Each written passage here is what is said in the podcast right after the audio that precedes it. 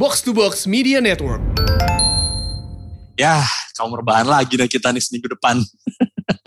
eh, dia diem lagi tidur ya, woi. Ngomong. Enggak, ya sabar Pak. Kan kalau by Zoom gini kan harus ada jeda sedikit. Oh gitu. Pakai apa sih Uh-uh. providernya? Malu aja deh. Jangan pakai lag dong. Oh iya iya iya benar-benar Ah. sih. Soalnya gue nih eh, walaupun cuma rebahan, tapi tontonan sih lumayan bervariasi sebenarnya. Nggak cuman tontonan-tontonan series-series binging biasa, tapi kan Iya, sama iya. kayak teman kongko yang lain lah. Sekarang juga diwarnai dengan tontonan Olimpiade. Iya, gue tuh merasa bahwa gila ya kita udah berbeda zaman. Zaman dulu tuh kalau kita nonton Olimpiade kan di TVRI, di Iya benar. Dari ya, gelanggang ke gelanggang. RCTI.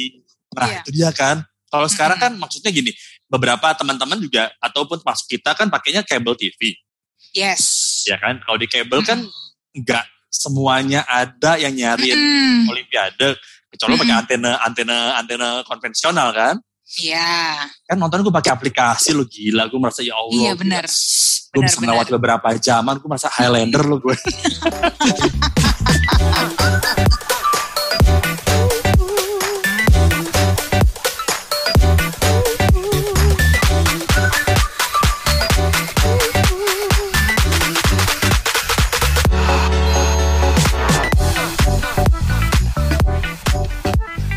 Jadi ketemu lagi teman Kongko, kita di Kongko bareng episode yang kesekian ini lah. Sorry banget kita nggak pernah ngitung karena kita berdua bukan tipikal orang yang hitung-hitungan. Asik. Tapi emang walaupun gak hitung-hitungan tapi kita ingatan loh. Iya. Oh. Saking kita ingetnya sama teman Kongko, kita tahu Ya. banget kalau sekarang kayaknya semua orang lagi ngebahasnya nih adalah soal Olimpiade yang memang cukup sukses, cukup menyenangkan, menjadi distraction dari Ya. segala macam keriuhan yang kita alami gara-gara pandemi. Thanks to Setuju. Olimpiade lah gitu ya, ada sesuatu yang bikin happy, bikin seneng, kita bisa Hmm. ikut berbangga-bangga, mendukung tim nasional, bisa ikut terharu melihat perjuangan para atlet yang berlaga Wih. di pentas olahraga terbesar dunia. Jadi ya makanya sekarang kita mau bahas soal Olimpiade. Itu dia. Dan eh, sebelum kita mulai tentunya kita akan mengawali dengan seperangkat pantun Yes. yang akan diawali oleh eh gue ya sekarang ya. Lo dulu deh kalau nggak salah, Mam. Gue ya kalau gitu ya. Iya, iya, iya. Silakan Baiklah. start start duluan. Oke deh. Teman Kongko, inilah pantun pembuka untuk episode kali ini. Kombawa Ohayo gozaimasu. Wih, keren. Irasemase arigato. Di rumah aja nih nonton Olimpiade musim panas. Jadi kangen deh jalan-jalan ke Tokyo. Oh, kangen banget. Aduh. Parah, parah, parah. Oke, oke. Saya balas ya, Pak. Bales sis.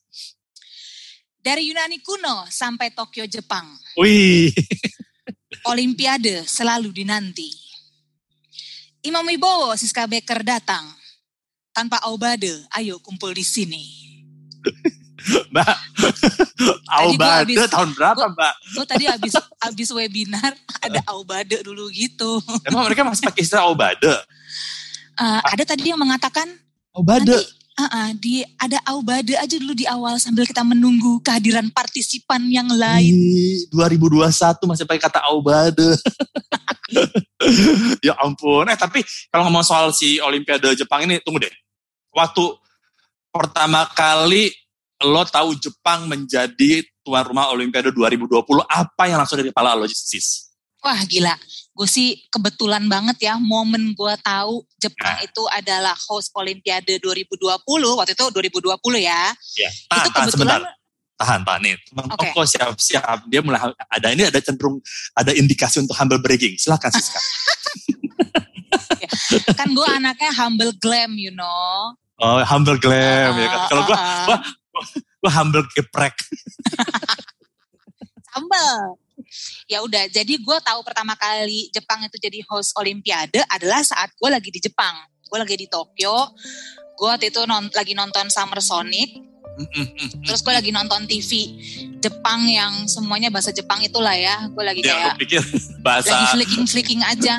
Kayak nggak ada bahasa. Inggrisnya gitu loh, mam. Nggak ada yang gue Ah. ngerti kan. Cuma pokoknya tertumbuk lah pada satu channel berita. Ya. Terus lagi menayangkan closing seremoninya Olimpiade yang waktu di Brazil di Rio.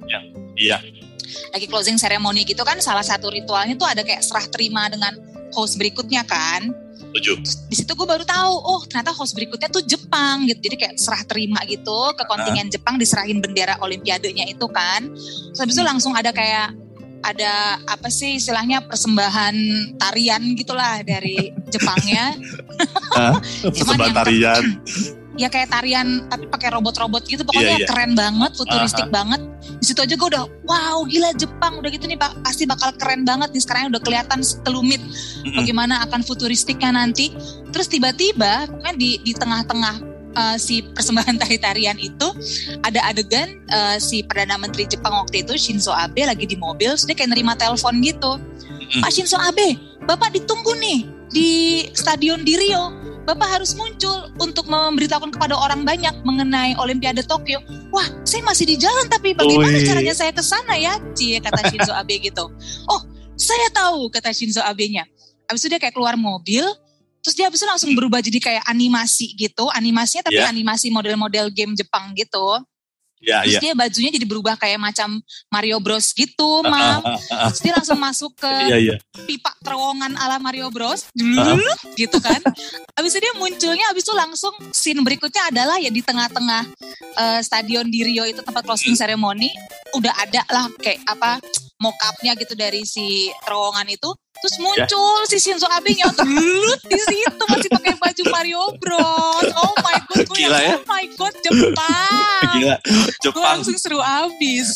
itu aja udah kebayang banget pada saat akhirnya gini. Kayak Jepang itu nunjukin kayak bahwa tidak hanya kayak orang-orangnya unik ya. Even Perdana Hmm. Menteri mau diajak main dengan satu Yoi. karakter bukan bisa dibilang ya tapi gini kalau ngomong anime, kartun itu kan Hmm. emang udah bagian budaya Jepang Iya, ya.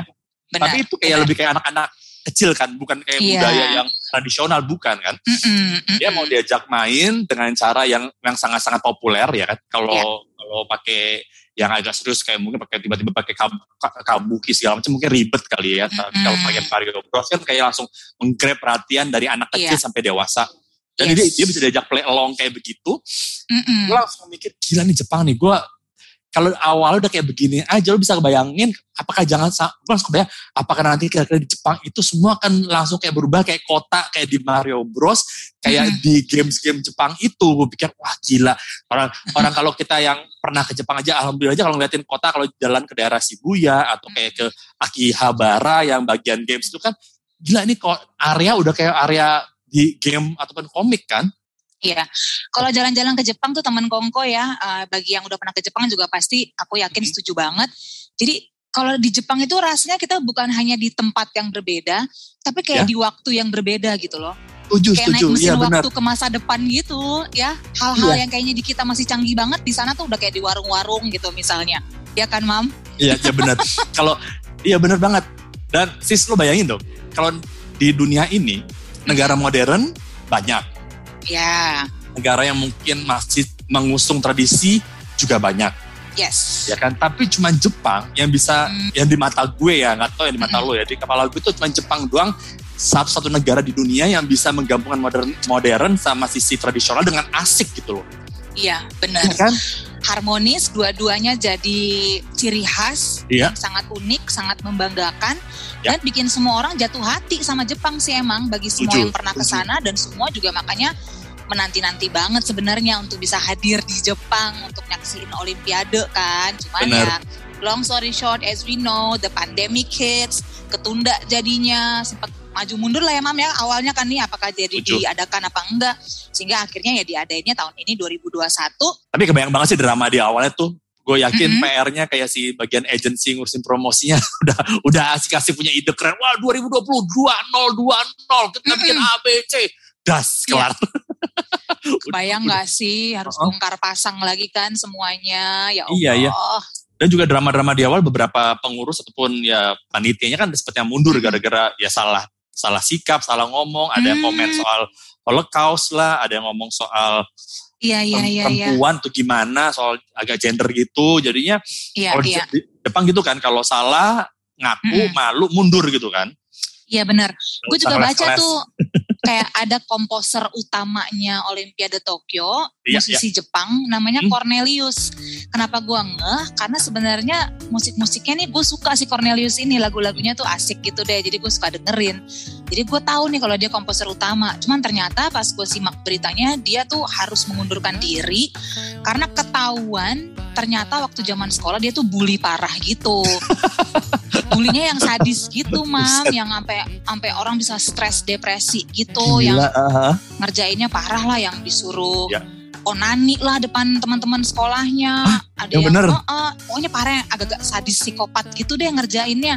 Pokoknya intinya kebuka lah skandal gede. Intinya dia harus mengundurkan diri tuh dari posisinya sebagai komposer utama. Gue juga jadi kecewa karena gue kan suka lagu-lagunya ya cuy. Gue jadi iya. aduh ternodai deh semua nih lagu-lagu lo karena ternyata lo psikopat brengsek. Ini panitia Olimpiade Tokyo 2020 tuh hampir mirip dengan panitia kawinan enggak 2020. Langsung pusing, aduh ganti semua. Iya iya iya iya Mesti iya, mundur. benar-benar. Ya ya, tapi Yes. bener pas Jepang jadi tuan rumah, gue langsung pikir ini gila nih, pasti semuanya ditonjolin kan. Gue yakin langsung kepikir, wah ini pasti yang greetings di airport, di stadion banyak Mm. banyak robot-robot, kemudian Iya. apa yang yang uh, budaya-budaya Jepang ditampilin. Gue tuh sempat sampai di 2019 uh, pertengahan, gue sama teman-teman gue tuh sempat punya niat kita pengen ke Jepang pada saat bulan Agustus sampai Juli pas 2020 Mm-mm. karena sempet karena di tangga pas kita lihat lagi cari tiket itu ke Jepang itu pas eh, di pertengahan 2019 itu lo kayak naik eh, Ana naik Garuda eh, Ana atau JAL gitu masih dapat lo 6, atau 7 juta lo pulang pergi. Oh ya? iya so kita pikir so lo bisa masuk lo bisa masuk nonton nggak? Eh nggak perlu nonton yang penting bisa foto di logonya Olim- Olimpiade lo ke stadionnya. Yang penting dapat tiket murah cari hotel murah kemudian lo nggak usah nonton lo enjoy the euforianya aja atau foto-foto di stadion atau foto Iya. di logo Olimpiade that's it Iya. tapi pikir iya tapi ntar deh pas ntar ntar, ntar udah keburu emang nggak Iya. niat-niat banget dan udah keburu pandemi Iya, dan sekarang memang faktanya nggak boleh ada pendatang dari luar Jepang sama sekali kan ada. hadir di semua games-games yang diadain di Olimpiade. Bahkan buat orang Jepangnya sendiri yang udah beli tiket pun juga kalau nggak salah jadinya ya ada regulasi-regulasi dan pembatasan baru lah gitu karena iya benar social distancing benar-benar diberlakukan secara ketat banget sama panitia Olimpiadenya sendiri. Iya orang kemarin juga ada kasus covid lagi kok udah dibawa sama atletnya Mm-mm. Aduh, pokoknya mewarnai banget lah segala macam drama pastilah ya. Coba iya kita iya pengen highlight juga sih nih teman Kongko beberapa fakta menarik deh yang Iya. uh, berhasil kita temuin nih seputar pelaksanaan Olimpiade Tokyo ini yang bisa dikatakan benar-benar memperlihatkan gitu betapa uh, originalnya yang namanya negara Jepang ini kalau bikin acara Ya. benar-benar mendaya gunakan kreativitas terus how they are so tech savvy juga gitu dan satu hal yang baru juga banyak banget hal-hal yang kayaknya woke banget kalau bahasa anak sekarang kan. apa tuh apa tuh Woke banget, jadi yang soal equality dan Oh, iya, segala iya, iya. hal lah ya juga menjadi perhatian gitu dari para panitianya. yes Coba misalnya fakta yang soal eh, pentingnya recycle itu dipakai banget sama panitia Jepang buat Olimpiade kali ini kan? Ingat gak sih, kita ta- pas kita 2018 kita siaran Mhm. aja, kita udah pernah Iya. kasih informasi bahwa ah, nanti di Mhm. Olimpiade Jepang 2020 tuh mereka akan untuk semua medali-medali emas, perunggu, perak, Mm-mm. udah tiga itu doang ya, nggak ada Iya. harapan satu harapan dua nggak ada ya. ya, itu akan dibuat dari produk-produk elektronik recycle.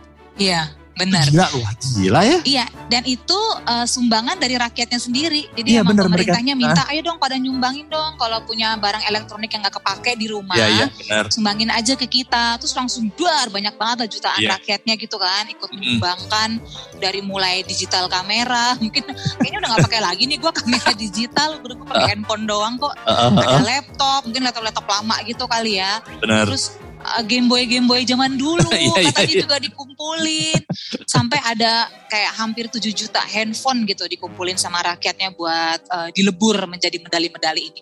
Mungkin handphone-handphone lama gitu kali ya Mam ya. Iya, iya, iya. Mungkin Nokia ada Nokia pisang gitu kali.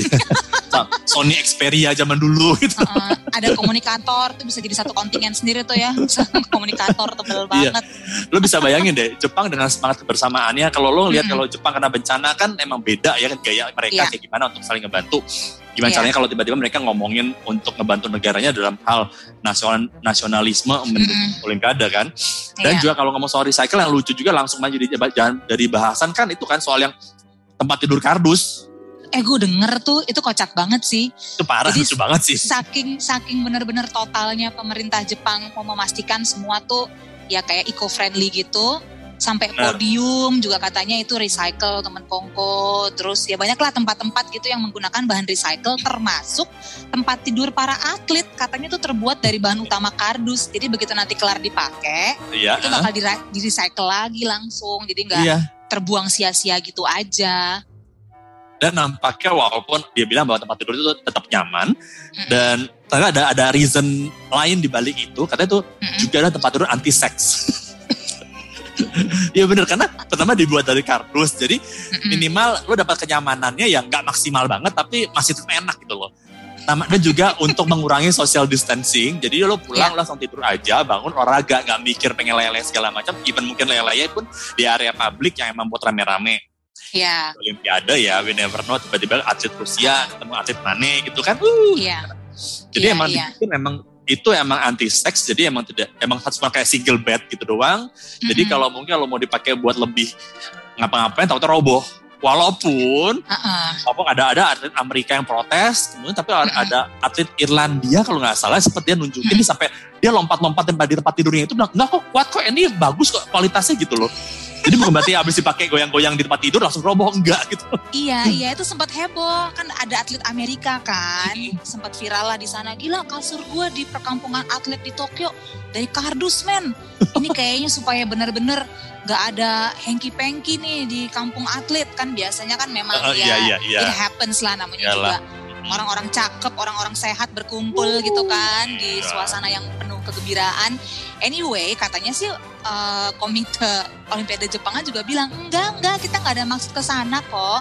Ini maksudnya adalah ya demi tadi semangat recycle sama ya benar-benar memang kita in- intinya kayak efisiensi gitu, efisiensi aja. Ini emang tujuannya buat tidur. Iya iya. Tapi iya. benar kata lo ada, atlet Irlandia yang habis itu bal- kayak balikin Bales ya? lagi gitu lah ah, bales enggak nih bisa kok dilompat-lompatin nggak rusak kok gitu Iya. nggak apa-apa karena kalau dibilang misalnya eh, si komite nasional Jepang ini istilahnya kayak anti seks gitu Aha. mereka bagi 16 ribu kondom gitu mam buat atlet-atlet Wow. di sana Ah, memastikan Iya, ya if you Iya. gotta do it do it safe ya gitu. Silakan, benar-benar.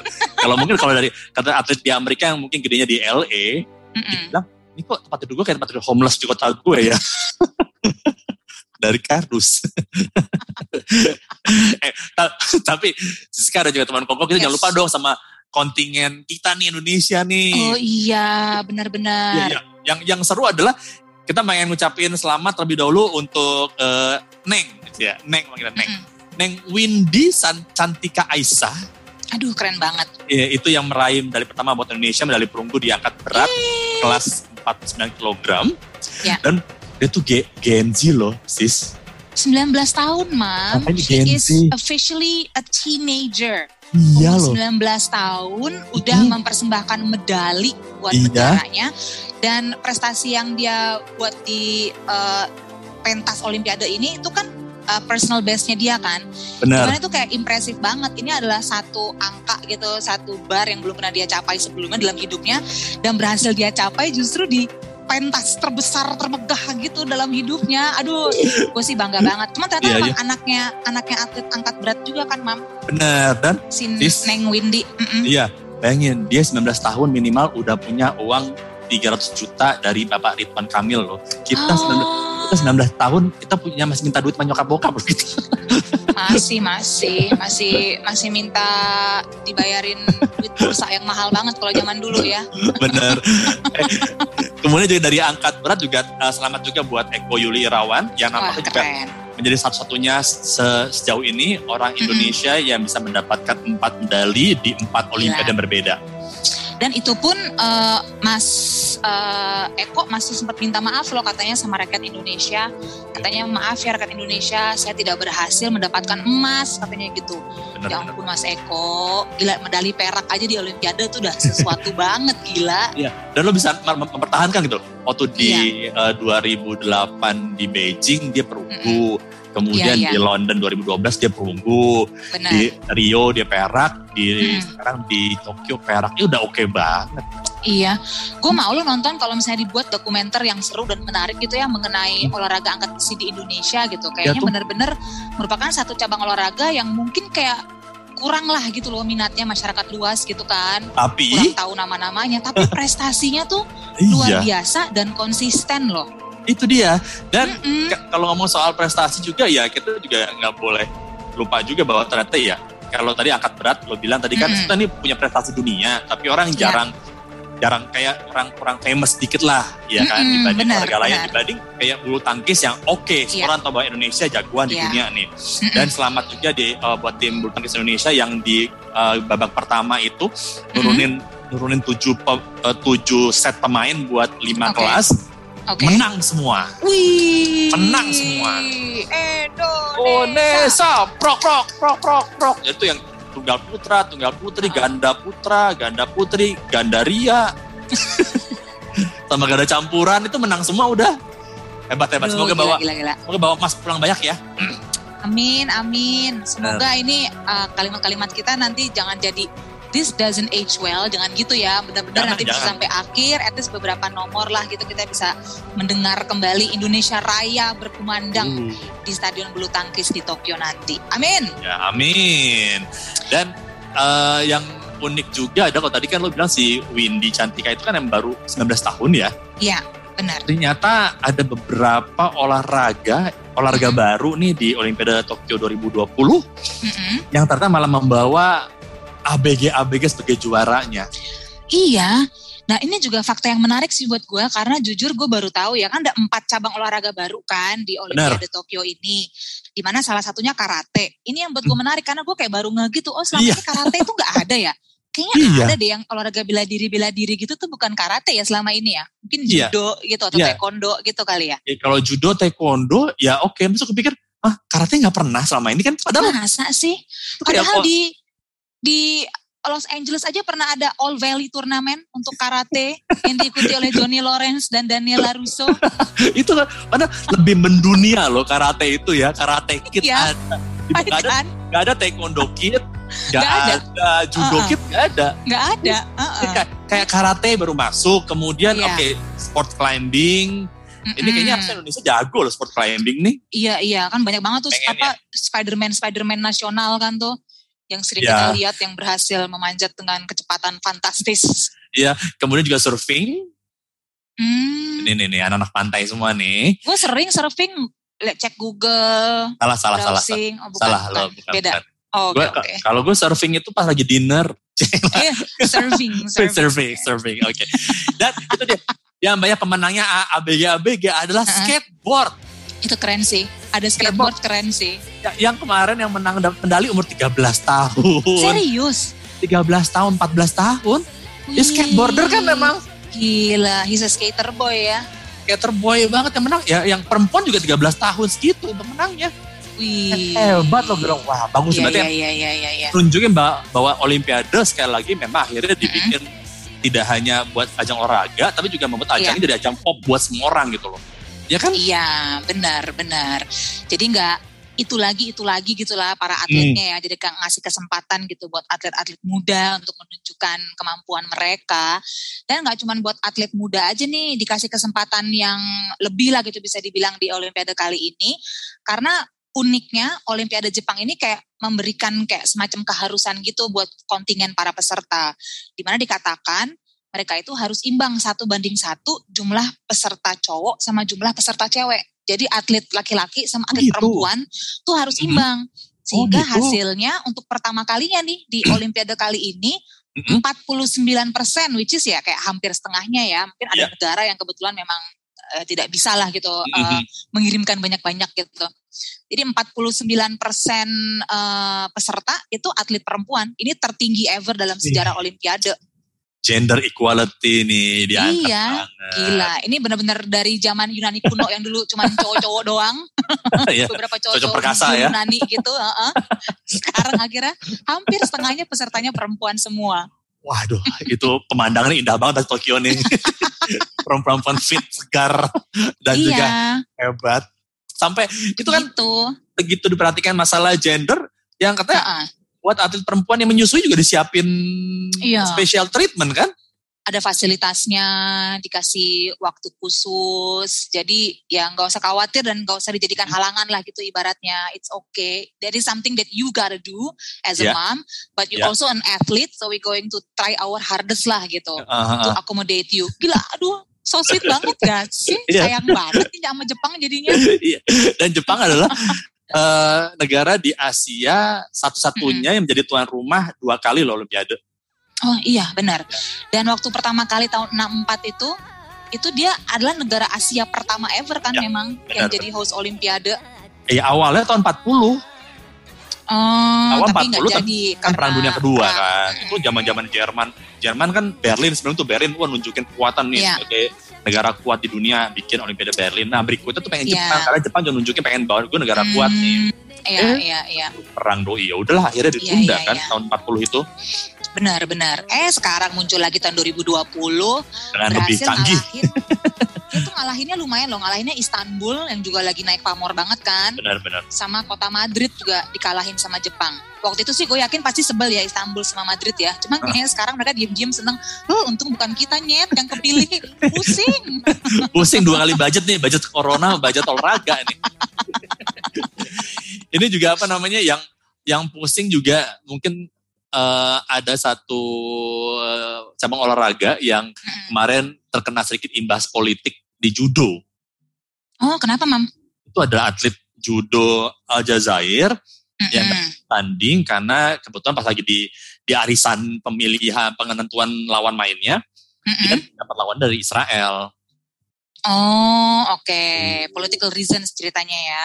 Itu bukan kejadian pertama kali loh karena sebelumnya juga pernah di Oh. uh, kegiatan olahraga sebelumnya juga pada saat ketemu dengan atlet Israel ada Mm-mm. atlet yang tidak mau ngelawan, nggak mau bertanding. Oh, Ya, aduh, iya ada iya yang- iya, selalu ada- ada, iya benar. Lalu ada dan ada yang bilang bahwa ya, ya kalau macam-macam sudut pandang ya, ada sudut pandang Mm-mm. olahraga, sportivitas ya.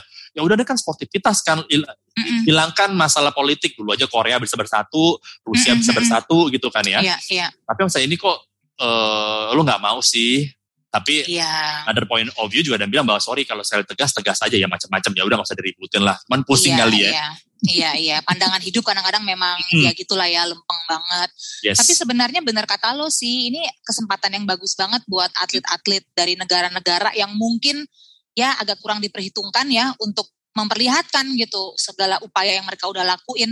Kemarin gue tuh sempat lihat ada pertandingan renang, mam tau gak lo yang secara mengejutkan Mm-mm. nomor yang biasanya tuh dikuasai sama perenang Amerika sama Australia. Ya. Gaya gaya bebas, udah lah biasanya kalau nggak Amerika Australia yang menang lah. Iya benar benar Ini benar. tiba-tiba perenang Tunisia gitu. Tunisia. Tunisia. Itu macam kalau gue tahu Tunisia cuma karena kurma, udah itu doang. Iya kan? Kayaknya nggak pernah kita dengar ada perenang Tunisia gitu Mhm. yang mencetak prestasi. Udah gitu dia, dia, dari lane 8. Lane 8 tuh kayak lane terluar gitu. Iya Kalau iya benar. di kolam renang tuh biasanya yang kualifikasinya tuh paling lambat lah. Mhm. Yang kualifikasi paling bagus tuh biasanya di tengah. Itu yang Iya iya. yang paling oke ceritanya. Nah, Iya, dia benar, dari benar, 8, dari Em- awal udah gak diperhitungkan, terus tuh, wah 400 meter kalau nggak salah, Ah, ah, gokil banget. Dia sendiri juga kayaknya, gue nggak bayangin orang kalau berenang gitu sih, apalagi gaya bebas, kayaknya nggak ngeh ya sama kanan kiri ya. Dia juga nggak tahu gitu kalau dia tuh sebenarnya unggul gitu. Jadi Hmm. begitu dia selesai 400 meter, dia ngeluarin kepalanya, terus dia ngeliat lah namanya terpampang nomor satu, Satu. langsung mau nangis, Hah? kayak nggak percaya gitu. Itu eh, renang cowok apa cewek?